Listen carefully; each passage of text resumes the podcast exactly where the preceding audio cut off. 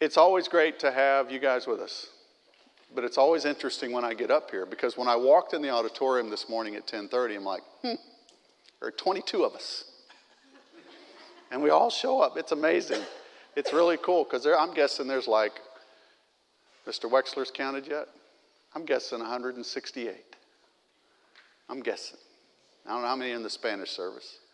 But it's always a blessing when I get to come up here and see everyone that's in your faces. It's really cool. I appreciate, huh? I appreciate so much the opportunity to share this message. Today we're going to talk about those who cannot repay us. This sermon's going to be maybe a little different than you may have expected from some things, but I want to look at a verse of scripture that's in the Gospel of Luke. Couple of things that Jesus says. We're in chapter 14. If you have your Bibles, you may want to follow along, guys. I want to read this to you today before I get into the sermon. Luke chapter 14, I want to start reading in James 1. And you're on next week? Yes, sir. Thank you. Brother Javon is preaching next week. Glad you're here. Glad you got home from the airport, by the way. I heard about that. Yeah, we're glad you're here. Good to see you. All right, James, or excuse me, Luke chapter 14. Let me begin reading in verse 1. One Sabbath, when Jesus went to eat in the house of a prominent Pharisee, he was being carefully watched. There in front of him was a man suffering from dropsy. And Jesus asked the Pharisees and experts in the law, Is it lawful to heal on the Sabbath or not? But they remained silent, and so taking hold of the man, he healed him and sent him away. And then Jesus asked them this if one of you has a son or an ox that falls into a well on the Sabbath day, will you not immediately pull him out? And they had nothing to say.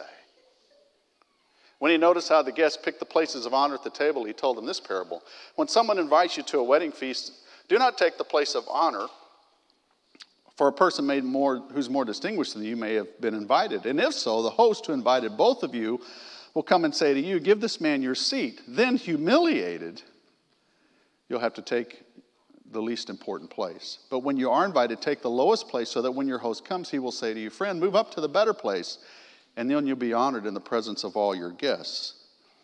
For everyone who exalts himself will be humbled, and he who humbles himself will be exalted. then Jesus said to his host, when you give a luncheon or dinner, do not invite your friends, your brothers or sisters, or your other relatives, or your rich neighbors. If you do, they may invite you back, and so you will be repaid. But when you give a banquet, invite the poor, the crippled, the lame, the blind, and you will be blessed. Although they cannot repay you, you will be repaid at the resurrection of the righteous. And when one of those who was at the table with him heard this, he said to Jesus, Blessed is the man who will eat at the feast in the kingdom of God. And Jesus replied, A certain man was preparing a great banquet and invited many guests. And at the time the banquet was set, he sent his servant to tell those who had been invited, Come, for everything is now ready. But they all began to make excuses. The first said, I have bought a field and I must go and see it. Please excuse me. And another said, I've just bought five yoke of oxen and I'm on the way to try them out. Please excuse me. And still another said, I just got married and so I can't come. The servant came back and reported this to his master, and then the owner of the house became angry and ordered his servant, Go out quickly into the streets and the alleys and towns and bring in the poor and the crippled and the blind and the lame. Sir, the servant said, What you ordered has been done, but there is still room. Then the master told his servant, Go out to the roads and the country lanes and make them come in so that my house will be full. I tell you, not one of those men who were invited will get a taste of my banquet. It's a pretty compelling story.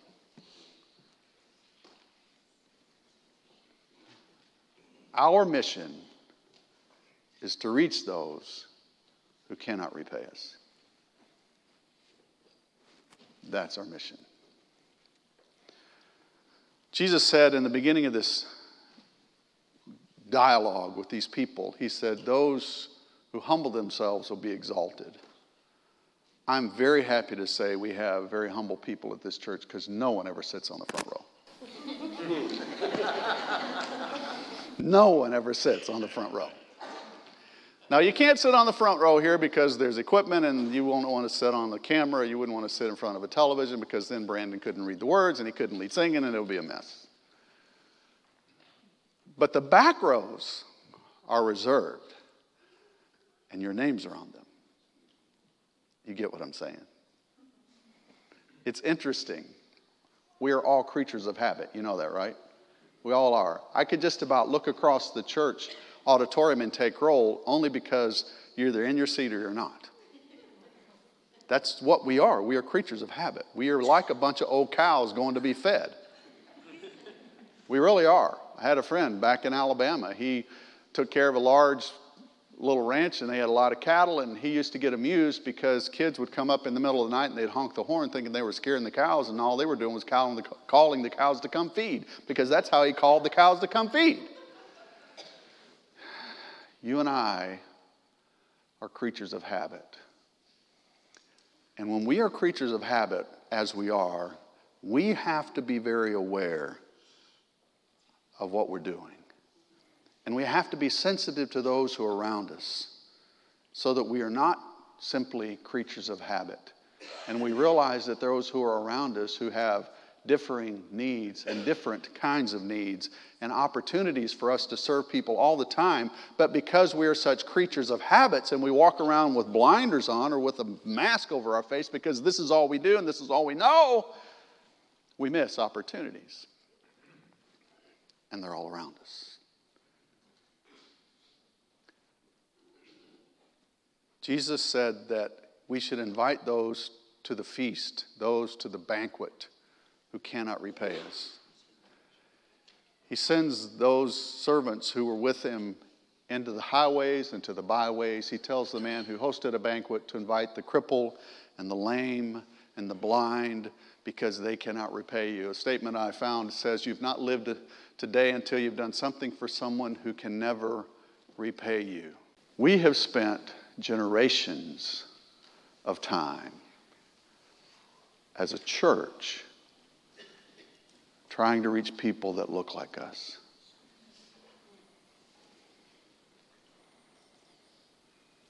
Let me say that again. We have spent generations of time trying to bring people into the church who look like us. It used to be back in the 40s and 50s, not so much in the 60s, but in the 40s and 50s especially, that was the previous decade, or, or, or yeah, whatever that was, millennial. In the 1940s and 50s, we used to do these things called debates. Any of you remember hearing about them? Not sure that you ever attended any, but you've heard about them, yes? Yeah. Who did we debate? Sometimes we would debate people who had a differing opinion and belief about something about Jesus or theology. Rarely do I recall hearing about a debate with someone who was blind or crippled and who didn't know Jesus at all.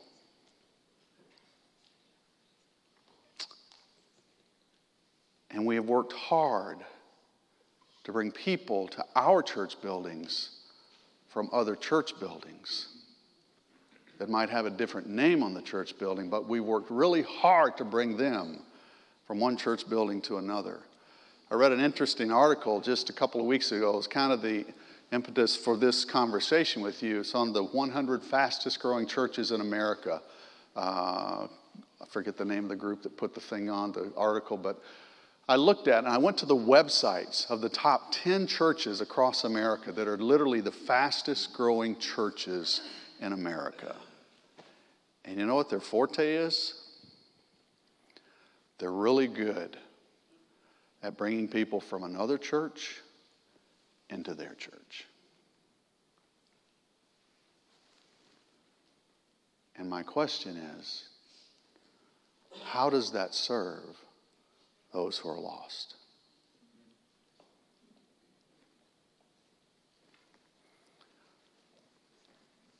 Jesus in two different stories to the same group of people, told them to go and invite the cripple and the lame and the blind and those who could never repay you.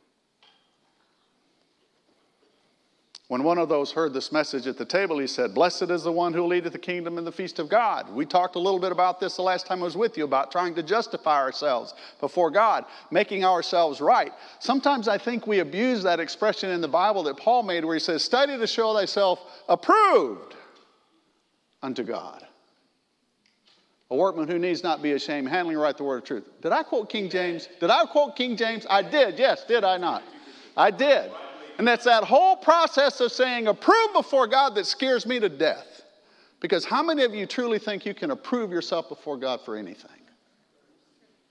You get what I'm saying? Ours is to reach people that are lost.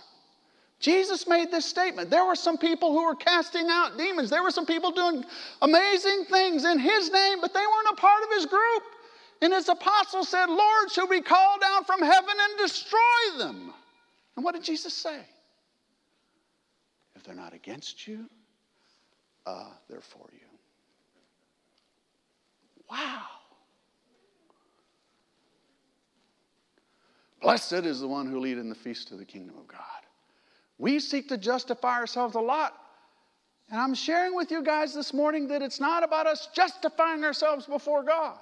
We make all kinds of excuses as to who we're going to see and why we're going to see them because it gets really messy when we start dealing with people who are blind and who are crippled and who cannot repay us. It's messy.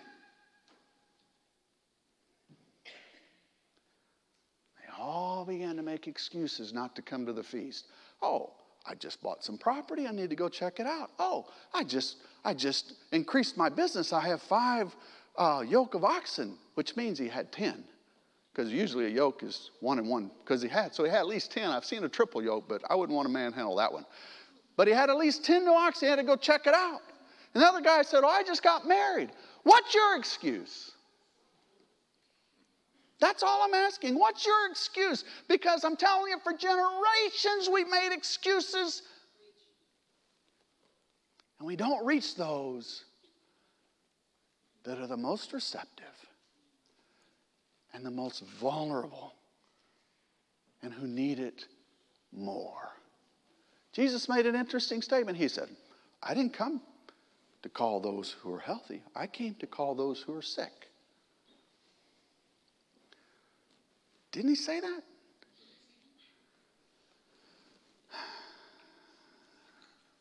He says, Bring the poor and the crippled and the blind lame.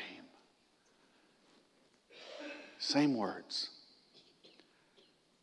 same story, same group of people, same outcome.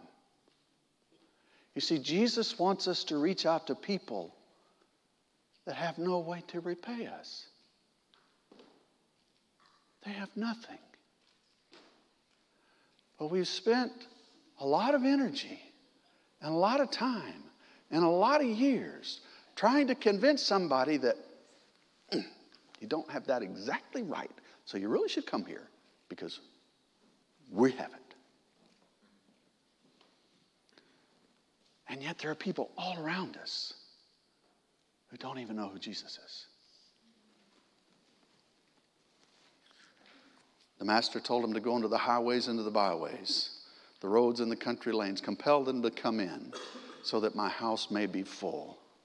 And then he made one of the most frightening statements of all. Not one of those who were invited will get a taste of my banquet. It is scary to me. I think the Bible even says something like this. It is a fearful thing to fall into the hands of what? An living God, yes. I don't want to be on the receiving end of something when he says, uh, You're not going to get in. I don't want to be on the receiving end of that. But how do you get there? How, how, how do you get to the point where he would say that to you? I would offer this to you based only on these two little stories. One of the ways that we can get this said to us is when we only reach out to those who look like us and sound like us and think like us and, and, and, and act like us and want to serve Jesus like us and we blow off everybody else. Because Jesus said, Bring the cripple and the lame and the blind because they can't repay you.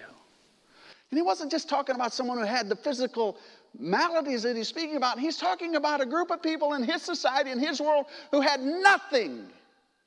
Because if you had those kinds of disabilities during the time of Jesus, you were virtually scum to the world and you had nothing. Paul Harvey's the rest of the story. You remember him? Some of you are old enough to remember him. There's a whole lot of stuff going on in the world. And most of it means nothing to our daily lives. It means nothing. We live in one of the most unique, amazing, crazy times in the history of the world, in the history of our country especially. It's nuts out there. It's just nuts. But here's my question for you how much of that, how much of all of those things that are going on in the world of the media right now, how much of those things that are going on in Washington, D.C. right now, how much of that really impacts the message of Jesus that you and I should share? Zero. Zero. Let me say that word again, just in case you didn't get it. Zero. Do you realize? Here's the amazing thing about being a Christian Here's the amazing thing about being a follower of Jesus. Here's the amazing thing about being a disciple of Christ. It doesn't matter what the country does. It doesn't matter what kind of political, social system that we have that controls us. Who knows? Who knows? Those who are the most liberal in our world politically may be the most conservative in our world in 50 years. And we might have a country that's full of all of that stuff. Guess what? It doesn't matter just doesn't matter when our hearts and our minds and our hope and our life is centered and focused on Jesus and on telling people about Jesus. There are things that no government can control. There are things that no government can regulate. And there are things that are the fruits of the Spirit, like loving other people can you really dictate and govern that? Come on, man. You can't. You can't. Taking care of one another, loving your neighbor as yourself. Those fruits of the Spirit, those can't be governed. That's who we are as people. We have a responsibility to share that with other people who don't know about that. There are a lot of confused people in the world. There are a lot of lost people in the world. There are a whole lot of people that don't understand. They're perplexed. They don't know what Jesus is all about. They've never heard about Jesus. They don't know anything about him. And they're living out there in the darkness. Our job is to go talk to them. That's our job. It's not hard. We just have to take the blinders off. We have to see people the way that Jesus saw people. And we have to be willing to do the things that Jesus teaches in the parables. Reach out to those that are the absolute most impoverished in the community.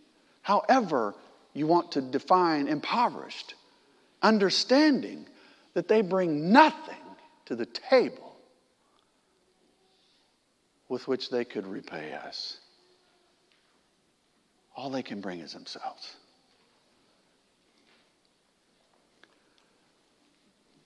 We live in an amazing community in South Orange County. It's pretty interesting. It's kind of neat.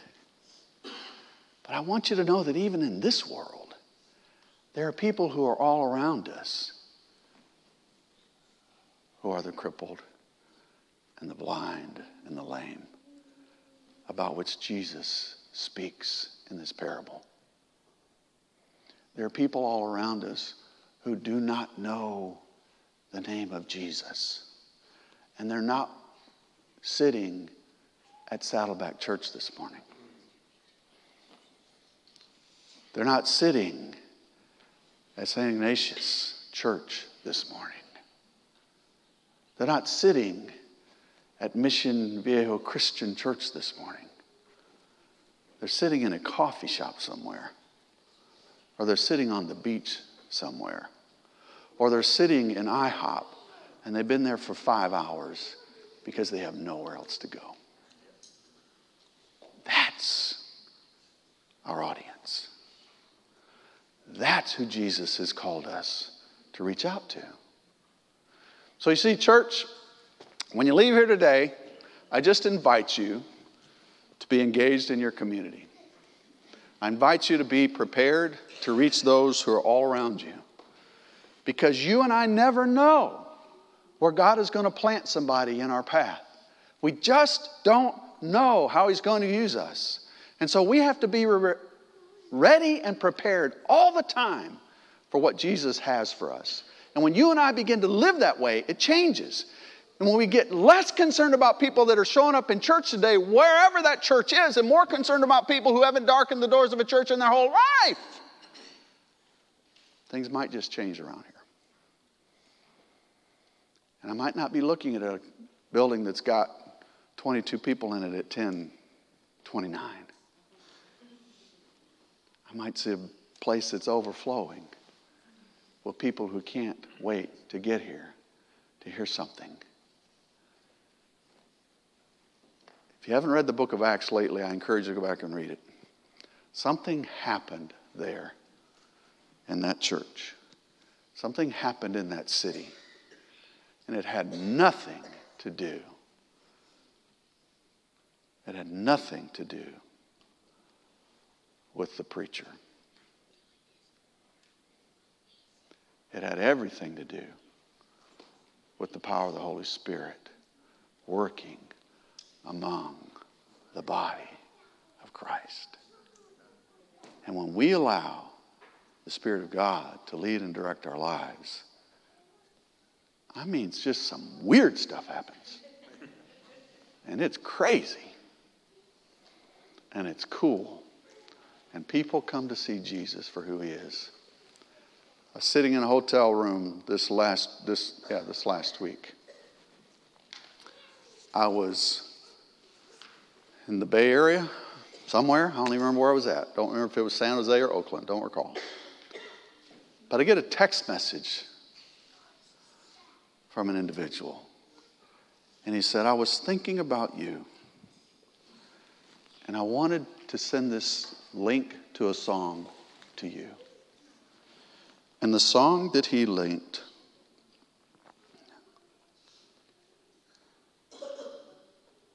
I got to tell you the title because I don't want to mess this up. Light of a clear blue morning. Now, if some of you are smart enough and wise enough to understand country music, you'll understand that that's a song written by Dolly Parton some years ago. But the link that he sent me wasn't Dolly Parton's recording. It was a group of trio of three young ladies who go by the name of Wailin' Jennys. Not Waylon Jennings. That's the old guy. He couldn't sing, carry tune in a bucket, but he made a lot of money carrying almost tunes in buckets. The Wailin' Jennys sang that song. It's beautiful rendering of the song. But that song was all about everything is going to be okay. Everything is going to be okay. And I sent a note back to him. I said, You know, I said, it's interesting that you sent this to me today. Because just this morning, I was thinking, I am way too old for this. And I'm done. And I'm tired of this stuff. Now, I wasn't talking about church work when I say I'm tired of it, but I was talking about some things that I'm doing in my professional life and business life. And I'm like, if there was ever a day I needed to hear the song that everything is going to be okay, it was today. Now, see, I tell you that story because I want to impress upon you that from where I sit and see and think and believe, that was the Holy Spirit of God through it all. And I know for some of you that's a stretch. Maybe you can't see that. That's okay. God will be patient. It is amazing what God will do through His Spirit in our lives. It is amazing. I was sitting at breakfast last two weeks ago, having breakfast with a friend of mine in Las Vegas. I used to work with him and trying to get him to come work with me. And he just was going on and on and on about people that he and I know in the industry in which I work who are as crooked as a dog's hind leg, but seem to always get the promotions and become the vice presidents of companies and go on to do great things. And I shared with him, I said, you know what? I said, Vince, listen to me, listen to me. I said, it's not that, it's not that they deserved it. I said, you have to understand. And he's a believer. I said, you got to remember this world is not our home. We're just passing through. Our treasures are all laid up somewhere beyond the blue. We don't need to feel at home in this world. And we don't have to worry about the promotions in this world. And I believe with all of my heart, God is such a gracious and merciful God that sometimes He allows the most corrupt, crooked individuals that you and I will ever know, He allows them to experience phenomenal things in this world because He knows, He, he knows what's coming. And He knows, God knows, what the day of judgment will be.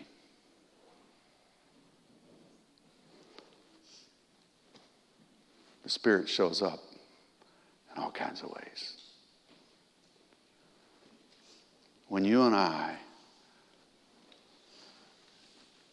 take off the blinders and look and expect and anticipate and believe that God is going to show up, He does. He does. I challenge you, I encourage you to reach out to those in this community who have nothing to bring.